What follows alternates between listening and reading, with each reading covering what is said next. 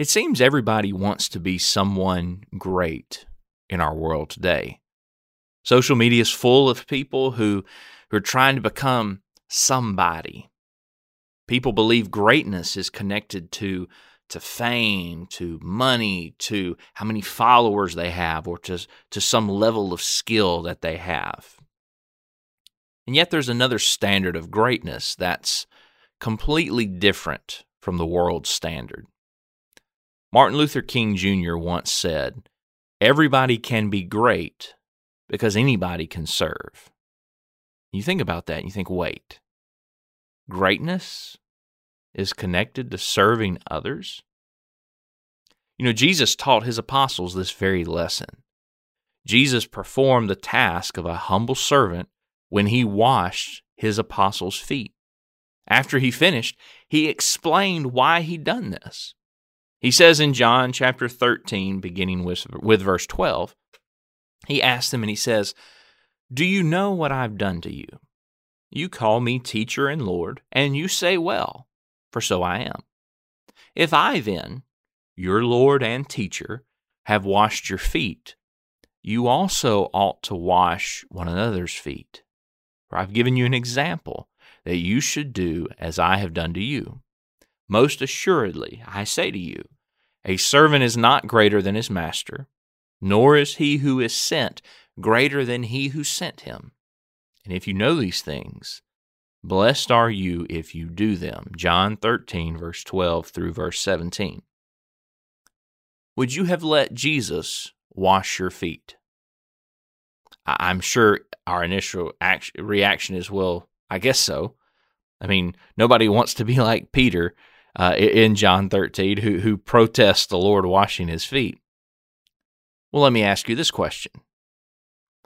If you had, had if you had some company coming over, some visitors coming over to your house, would you feel comfortable if they showed up and if they started sweeping and mopping your floors? They started cleaning your house.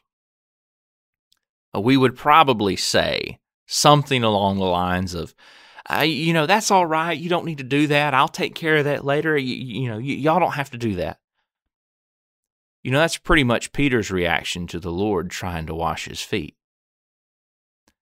I think we're a lot more like Peter than we would like to admit, which means we continue to need the Lord's reminder that we're not greater than him. We are not greater than our Master who came to serve. I'm reminded of what Paul wrote in Philippians chapter 2, verse 5 through verse 8. In, in speaking of Jesus Christ and speaking of the mindset of humility, of humble, obedient service, Paul says in Philippians 2, beginning with verse 5, he says, Let this mind be in you, which was also in Christ Jesus who, being in the form of God, did not consider it robbery to be equal with God. He didn't consider that something to be held on to, so to speak. But he made himself of no reputation, taking the form of a bond servant, of a slave, and coming in the likeness of men. And being found in appearance as a man, he humbled himself and became obedient to the point of death, even the death of the cross our Master taught that true greatness, to be truly great in his kingdom, it's connected to humility and service. In Matthew 18, verse 1 through 4, the disciples come to Jesus and they say, Who is greatest in the kingdom of heaven? You know, we think about the kingdoms of this world today, the nations of this world, the, the political uh, realms of, of this world and we understand how that works. You know, who is who is the most powerful? Who is the greatest in the United States of America or in some other country? Well, we we think about the leaders at the top and then we sort of kind of go down the ladder there. But what does Jesus do when that question is asked of him about his kingdom?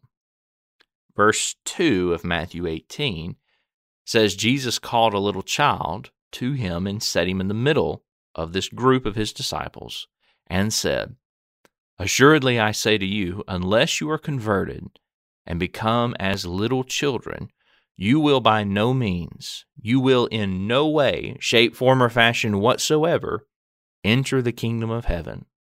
Therefore, whoever humbles himself as this little child is the greatest in the kingdom of heaven. True greatness is connected to humility and service.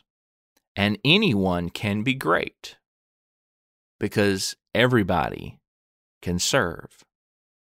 And so the question for you and me is will we follow Jesus' example of greatness or will we follow the world's example of greatness? The temptation to follow the world's example of greatness, that temptation is very strong, even in the Lord's church. Uh, as a, I'll share with you my own perspective here, kind of what I see that affects me as a gospel preacher.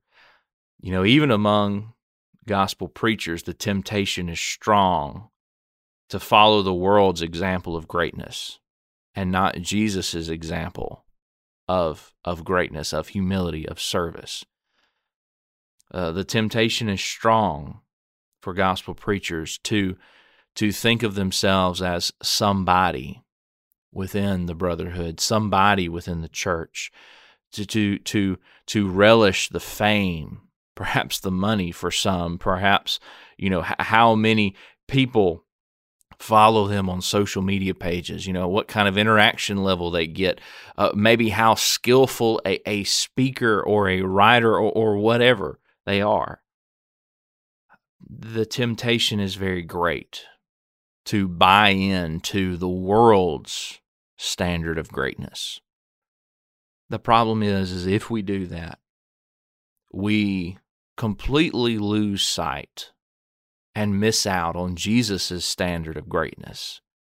Humility, service, uh, submission, uh, submitting our will to the will of others, to the will of the Father. The question for us whose example of greatness, whose standard of greatness are we going to follow? Will we follow the world's example of greatness and the world's standard? Or are we going to follow the master teacher's example?